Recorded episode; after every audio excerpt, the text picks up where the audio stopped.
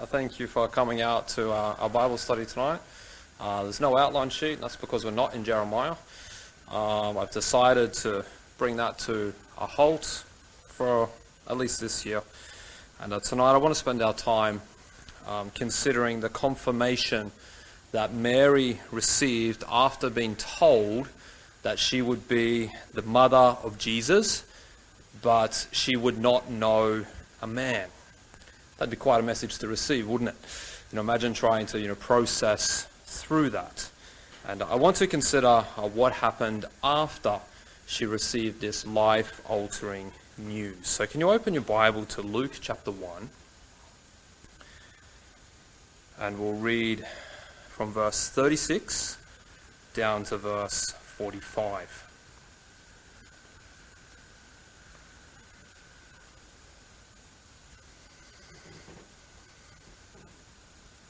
Luke chapter 1, and we'll read from verse 36. And behold, thy cousin Elizabeth, she hath also conceived a son in her old age, and this is the sixth month with her who was called barren.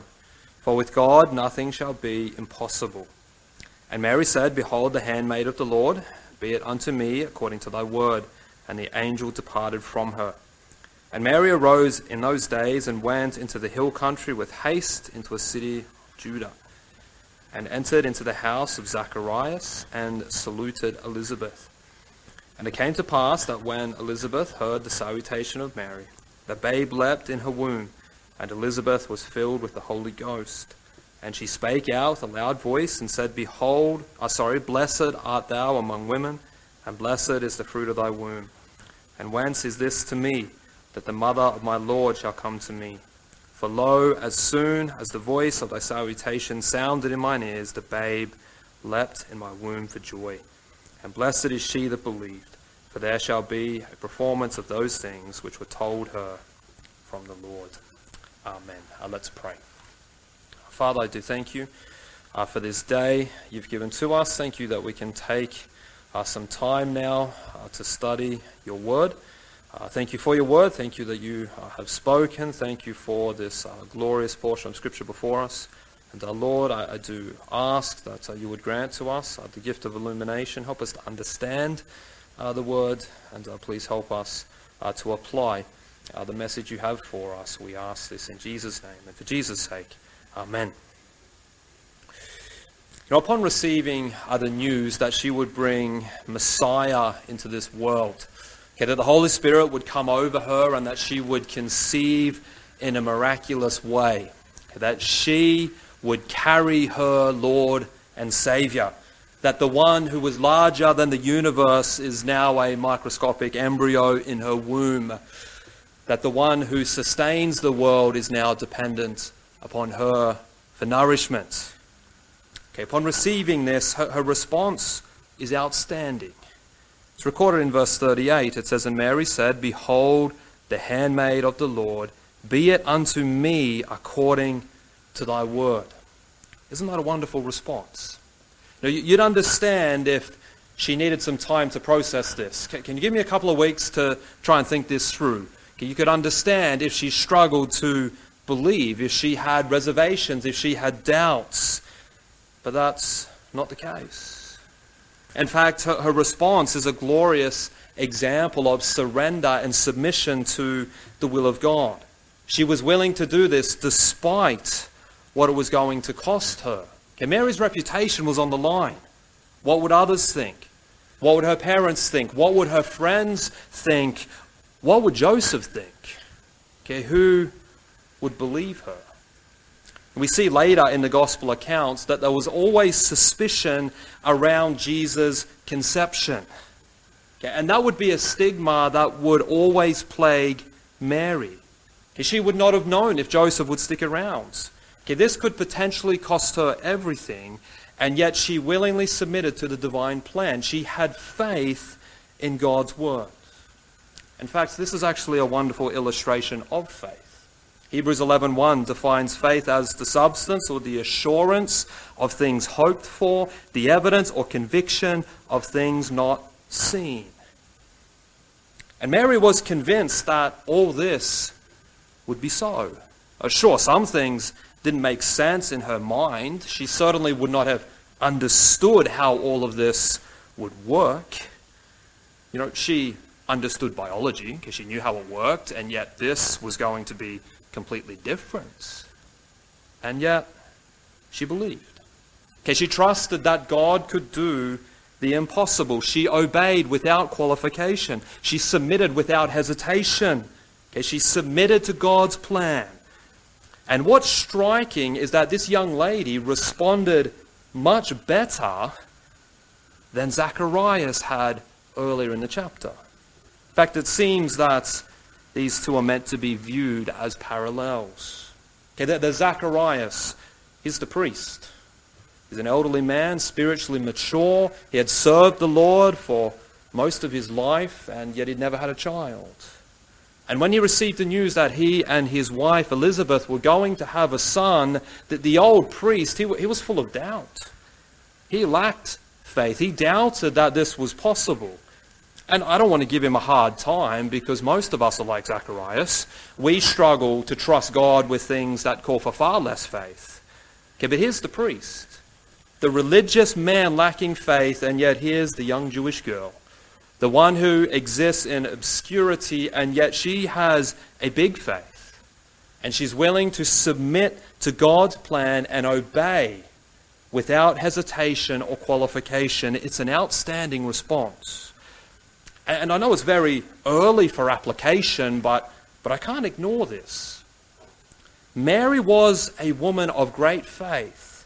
And once she understood what God was going to do, once she grasped what he wanted her to do, that was it for her. There was no delay. There was no arguing the point. There was no trying to adjust the terms of the agreement, just sweet submission to God. Now, most of God's will for your life and for mine is actually very clear and it's very obvious. You know, we often think of God's will as some mystery. It's not true. Do you know where it is? It's in the Bible. It's written down in the Bible. That is God's will for you. The question is are you, am I, willing to obey the will of God without hesitation and qualification? Will we conduct our relationships like He says? Will we parent like He says? Will we attend and be involved in church like He says? Will we read our Bible like He says? Will we pray like He says? Will we share the gospel like He says? And we could go on and on and on. God's will for your life is quite clear. The question is, will you do it? But then when it comes to the more particular direction that God wants to take you, would you do that? Without hesitation? Hey, well, would you obey a call that God places on your life? Would you sacrifice your career? Would you sacrifice your comfortable life okay, in order to be in some kind of vocational ministry? Okay, would you be willing to give up material prosperity or what you have worked so hard for okay, in order to advance the kingdom of God? Okay, does that describe our heart's disposition? You know, are we totally surrendered to Christ because that's what it means to be a disciple. It means to be a devoted follower of Christ. And that's what the New Testament calls us to a radical commitment to follow Christ no matter the cost. And this is certainly exemplified by Mary. Okay, her obedience and her submission made her at the same time both the mother and a disciple of Jesus Christ. So now, are we willing to do whatever God asks, no matter the cost? And do we trust Him even when it seems impossible? Okay, these are good things for us to consider. Now, upon receiving this life changing news and willingly submitting to it, okay, as the angel departs, Mary also departs. We're told in verse 39 that she departed for the hill country in Judah. Okay, this is believed to be south of Jerusalem, a journey of around 120 to 130 kilometers. So let's say here to Newcastle, this would have taken her three to four days. And the purpose of this journey was to see her elderly relative, Elizabeth. Now, the text is silent as to what information Mary revealed to those closest to her before she left. Did she tell her parents? Did, did she say anything to Joseph? Uh, did, did she tell them about the, the astonishing message from the angel? Did she reveal that she's carrying Messiah? Well, well, we don't know. I tend to think it's unlikely that she revealed too much at this point. But it would seem probable that she at least informed her parents of her plans.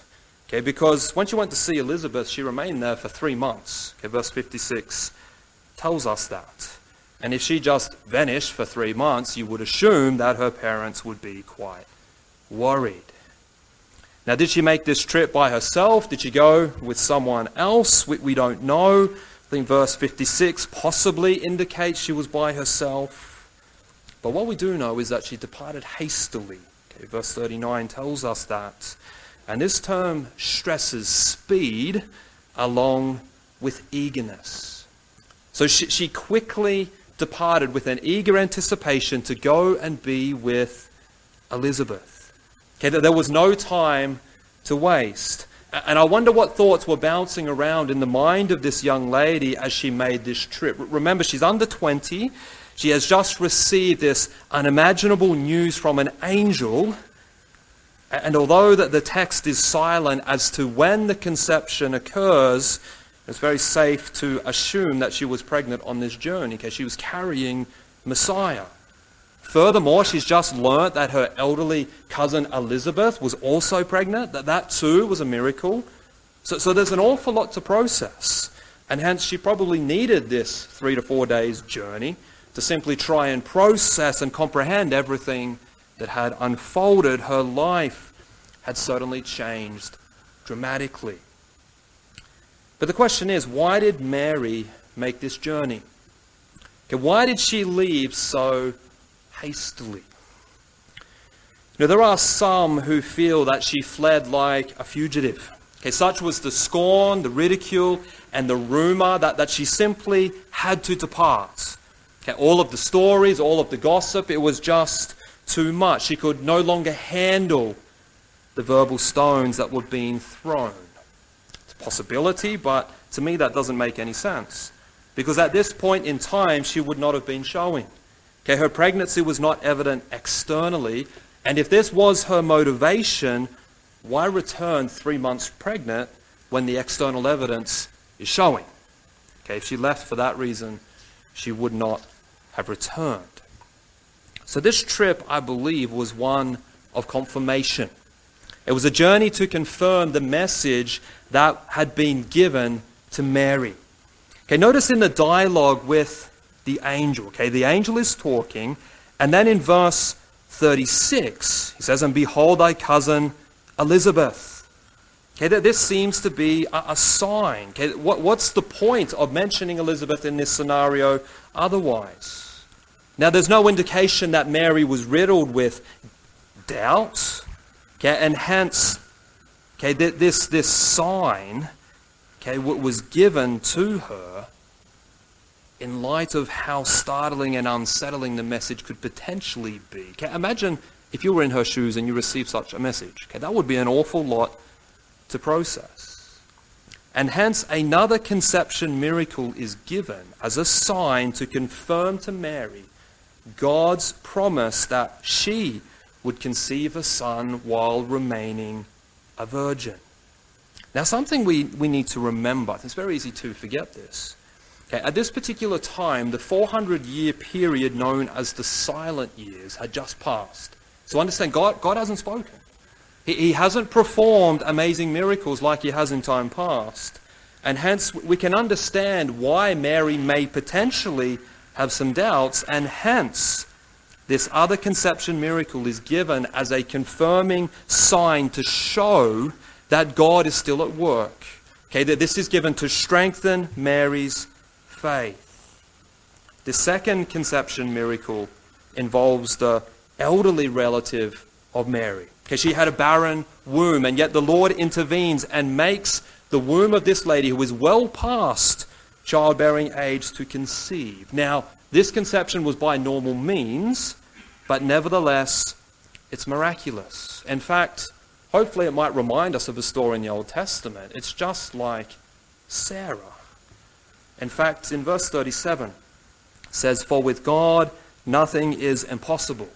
The same phrase is used in the Septuagint in the account of Sarah's miraculous conception. Okay, the verse being Genesis 18 14. So, so there is a connection. Okay, and for Mary, Elizabeth's pregnancy showed, okay, it was evidence that nothing is impossible with God. Okay, and when she witnessed that, hence her scenario was certainly not beyond God. Okay, so hence this miraculous conception in old age was a sign for Mary to, to encourage her that her impossible pregnancy is true. That, that God's promise that she would conceive a son while remaining a virgin, it was possible. This is a sign to strengthen her faith. And within the text, there are actually two signs given that act as a confirmation for Mary. And it's these two that I want to consider. The first sign was physical pregnancy. Okay, the first sign is physical pregnancy. Okay, so Mary has left Nazareth hastily, as we've already identified, because she was eager and excited to see Elizabeth. She had great news to convey, and there was great news to confirm. Okay, she wanted to hear about Elizabeth's miraculous conception and also tell her of her own. Now, upon arrival, an unusual scene is painted in verse 40. Okay, Mary enters the house. No one was waiting to greet her, which was the normal practice. So it seems as though Mary's visit was unexpected. And theologians refer to this encounter as the visitation. Now imagine the face of the young virgin as she fixes her eyes upon the elderly relative and, she notices the pronounced bump. Okay? Elizabeth is six months pregnant. She's showing. Perhaps there was tears of joy, a shriek of excitement because it's very evidence that this elderly lady was pregnant. And this amazing conception confirms in Mary's mind that miraculous pregnancies are possible. In verse 41, we're told that Mary saluted Elizabeth. Okay, this is speaking of a greeting. Now we need to understand greetings in the ancient East are far different to our contemporary greetings. Okay, our greetings today are usually short, sharp, and often superficial. But a greeting in Bible times was more of an extended social event that often involved a rather lengthy discourse. And there's an example in the Old Testament that's quite helpful. It was when Moses greeted his father in law. It's recorded in Exodus chapter 18. In verses 7 through to 9, it says this And Moses went out to meet his father in law, and did obeisance, and kissed him, and they asked each other of their welfare. And they came into the tent. And Moses told his father in law all that the Lord had done unto Pharaoh and to the Egyptians for Israel's sake, and all the travail that had come upon them by the way, and how the Lord had delivered them. And Jethro rejoiced for all the goodness which the Lord had done to Israel, whom he delivered out of the hand of the Egyptians. So this greeting included bowing and kissing. It included expressing one's welfare. And then Moses retells the whole story of how Israel was delivered from Egypt. That would have been a lengthy encounter. Okay, and that's the idea expressed in our text. Okay, there would have been a firm embrace, hugs and kisses, and detailed explanations of how each other were traveling and the miraculous events that had occurred in their lives. It involved Elizabeth sharing her story and Mary sharing hers and then rejoicing together. And how wonderful it must have been for Mary to be able to communicate with someone who would actually understand. Who better to confine in than someone else who had been the recipient of a miraculous conception? And Elizabeth didn't think twice about this because she had witnessed firsthand that God can perform pregnancy miracles. She was the perfect one to console with, for they shared a common bond. But Elizabeth was more than one to confine in. She was also a sign of confirmation. Her pregnancy was to confirm in the mind of Mary that her impossible pregnancy was indeed a possibility. For as verse 37 declares, nothing is impossible with God. And here she sees firsthand that God would keep his word to her. But it wasn't just seeing Elizabeth that acted as a confirmation, but it was also what she said. Now, Elizabeth burst out in this glorious praise song. It's the first of five recorded in the Gospel of Luke. And this particular song is known as the Beatitude. Now, before we consider what she said, we must note the last phrase of the end of verse 41. It says, She was full of the Holy Ghost. Okay, and th- this phrase is key. Okay, we need to understand that at this particular time in redemptive history, they did not have the permanent indwelling of the Holy Spirit like we do in the church age. But rather, one was filled with the Spirit, which would then give them power, which would enable them for a particular task. And this phraseology was most often connected with prophecy, okay, speaking a word for God. So, in this context, it declares that what Elizabeth pronounced in this joyous outburst that come from the Lord, this was a divine declaration. Verse 42 says, She spoke, she, sorry, she spake with a loud voice. And this same terminology is associated elsewhere with speaking divine truth. John the Baptist, the voice of one crying in the wilderness. Okay, so she declared the message that God gave her. And the message that she declared focused on the identity of the child that Mary was carrying.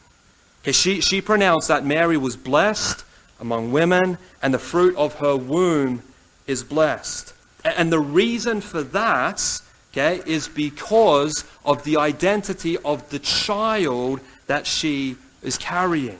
Okay, that this child was Elizabeth's Lord. Okay, that's what she says. Okay, and it's this identity that's significant. Lord. It's a declaration of deity. It's a divine title. This baby was Messiah. Okay, this is a title from Psalm 110, verse 1, a messianic psalm. And this was something that could have only been revealed to her by the Spirit. And it's this that prompted this joyous outburst of praise. The Messiah was present.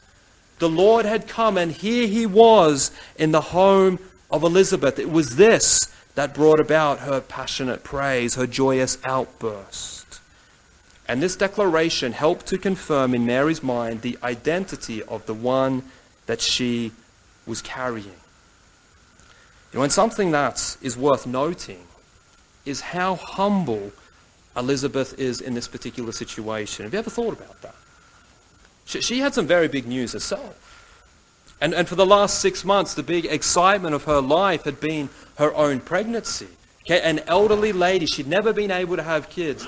We don't understand the stigma that was attached to that in this particular society. But now she was going to have a baby. That, that's incredibly exciting. But in this situation, she's not self consumed.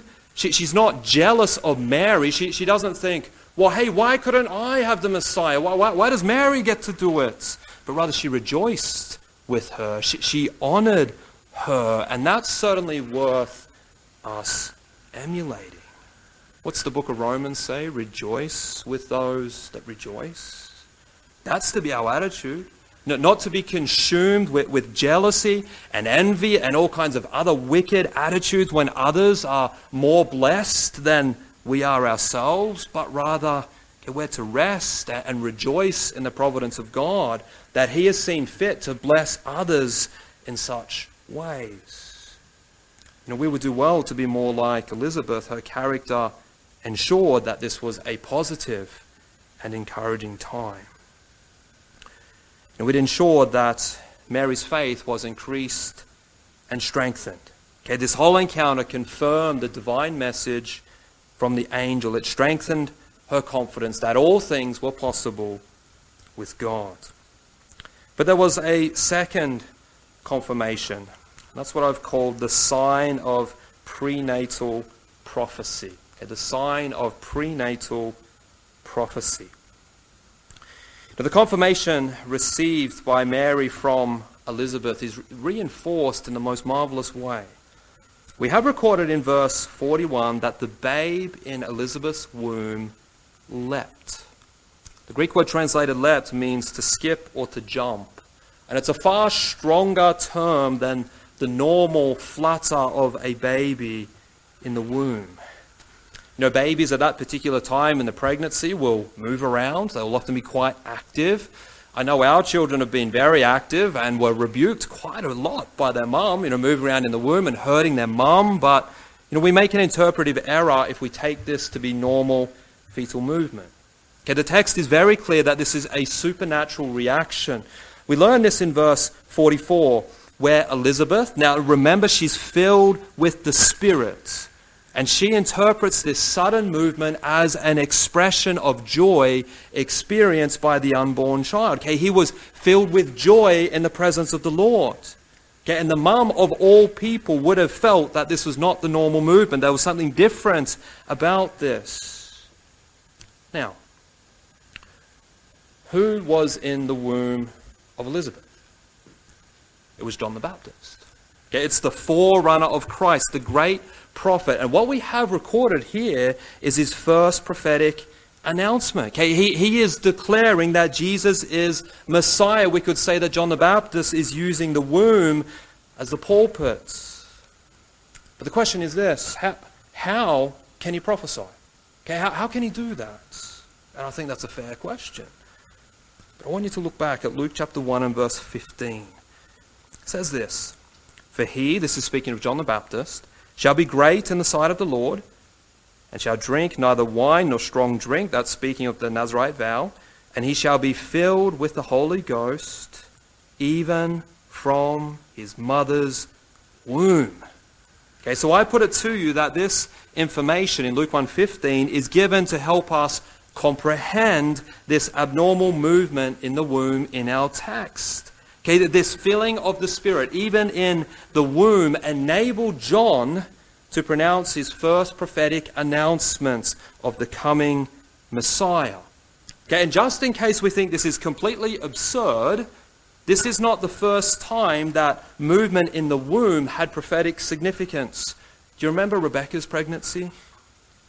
And, and there are similarities. Okay, she had been barren for a long time, but the Lord worked a conception miracle in response to Isaac's prayers. And after her conception, there was a real struggle in her womb. There was abnormal movement, and hence Isaac he inquired of the Lord, Lord, what's, what's happening? And he was informed that there are two persons in the womb, and they would form two nations. One would be stronger than the other, and there would be constant conflict. So it's certainly not unreasonable to assume in significant scenarios that prophecies can be forthcoming from the womb, and what greater occasion than the coming of the Lord Jesus Christ? And hence, this sudden leap of joy was a divine prophetic announcement to confirm that the Messiah had arrived. John the Baptist started preparing the way for Jesus even from the womb. And his ministry at this point was no doubt one that strengthened Mary's already strong faith. And it had quite the impact on her because she bursts out in praise. That, that's a response. And, and we have this joyous hymn known as the Magnificat that just comes flowing out of her. You know, I'd encourage you to, to read it, meditate on it. It's, it's a glorious hymn of praise. But you know, it's very evident that this trip to see Elizabeth was a very important moment. These three months were vital in strengthening and encouraging Mary for all that laid ahead. Again, the rest of the story will be unfolded over the coming weeks in both song and sermon as we get closer to Christmas Day. But for tonight, I want to leave you with three thoughts. The first one is this nothing is impossible with God. Now, the text shows that God is capable of doing amazing things. He is the miracle working God, and that's the clear message of the Bible. We see that right through. Nothing is impossible with our God. You're to hear He brought life to the old and barren womb of Elizabeth. That's a miracle. But, but the greater miracle was the virgin conception, where, where Mary was pregnant without knowing a man. Okay, the Holy Spirit come over her. And this was necessary to ensure that Jesus was not of the seed of Adam. It was required so he didn't inherit a sin nature. But it reveals to us clearly the infinite ability of our God. Nothing is impossible with him. Now, the question is do you believe that? Do you believe that nothing is impossible with God? Now, now we know the right answer, don't we? And we would say in theory, well, well, well of course, he's, he's all powerful. But I think our practice often reveals that we don't truly believe that. You know, we, we doubt that our circumstances can be overcome. We think, no, that this is just too great. No, nothing can change this. You know, we, we doubt that God can ever change that person, that they're just too stubborn. Even God can't change them. You know, we, we can get very down and very discouraged.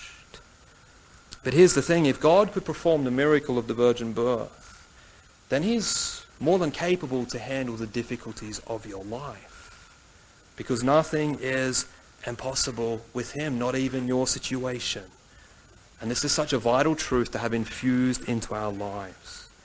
As J.C. Ryle said, a hearty reception of this great principle is of immense importance to our own inward peace. Nothing is impossible with God. Second thing is the identity of the babe is confirmed. Okay, the identity of the babe is confirmed. Okay, this is the main point of this text. The child in the virgin's womb is not an ordinary child. He is Lord. He is God. Okay, this babe in the manger at Christmas time, he is God incarnate. The Word was made flesh. And that's amazing. Okay, Jesus, fully God, fully man, two natures united in one person without mixture, divisions, or parts. That's who he is. He is the Son of God. He is the long awaited Messiah. And I know that you know that. So that, that's nothing new for you. But may this glorious reality that's so wonderfully confirmed before us, may that grab hold of our hearts again. You know, and may we get a fresh glimpse of the glory of Christmas, the fact that Jesus Christ has come. That's astonishing. That the fact that he took upon himself human flesh, God left heaven to come to earth to provide us with salvation. That's amazing. That's astonishing. And may our familiarity not lead us to be blase about that. Because, my friend, God came to earth. God the Father sent God the Son to be the Savior of the world. God the Father sent His best that that couldn't be made up by man. Christ, the Savior, has come. And may the commercialization and the consumerism of Christmas not take our focus away from what it's all about. The glorious reality that Jesus Christ has come. That for unto you is born this day in the city of David a Savior, which is Christ the Lord. That is amazing. That God would take upon himself human flesh, that God would humble himself in such a staggering way, all for our benefit. That's the true meaning, that's the true message of Christmas. And I encourage you, meditate on that message. We need to do that. That's number two. Number three, and it follows on from number two joy is the appropriate response to the incarnation. Now, joy undoubtedly comes oozing out of this text. Elizabeth, she's full of joy. That the child in the womb leaps for joy. Mary is full of joy. Joy comes pouring out in their hymns of praise. You know, joy is the common response to the coming of Christ. And it's the right response to such good news. The Christmas story should produce joy. Joy being cheerfulness, a delight, a gladness, an excitement. Joy is the appropriate response to the incarnation. Okay, whenever one realizes Jesus as the Christ and that Jesus has come, joy is the natural response. And yet, how easy it is at this time of year to be anything but joyful. We're stressed, tired, worn out, worrying. How am I going to get everything done for Christmas? Do I have enough food? Have I forgotten something? What if they don't like the presents? There's so much that can rob us of joy, which is a great shame, because for the Christian, Christmas ought to be joyful. Now, what I want to make clear is that true joy ca- cannot be fabricated because it must come from the Holy Spirit. That, that's evident from the text. They were filled with the Spirit, and joy come flooding out like a river bursting its banks. This is what we need to experience joy. We need to be filled by the Spirit. Now, we know that joy is a fruit of the Spirit. Okay, Galatians chapter 5, 22 and 23. And this speaks about joy in our day-to-day life. Okay, this is a result of who we are and what we possess in Christ. But the word joy that's used in our text of the leaping baby, it's actually a different Greek word.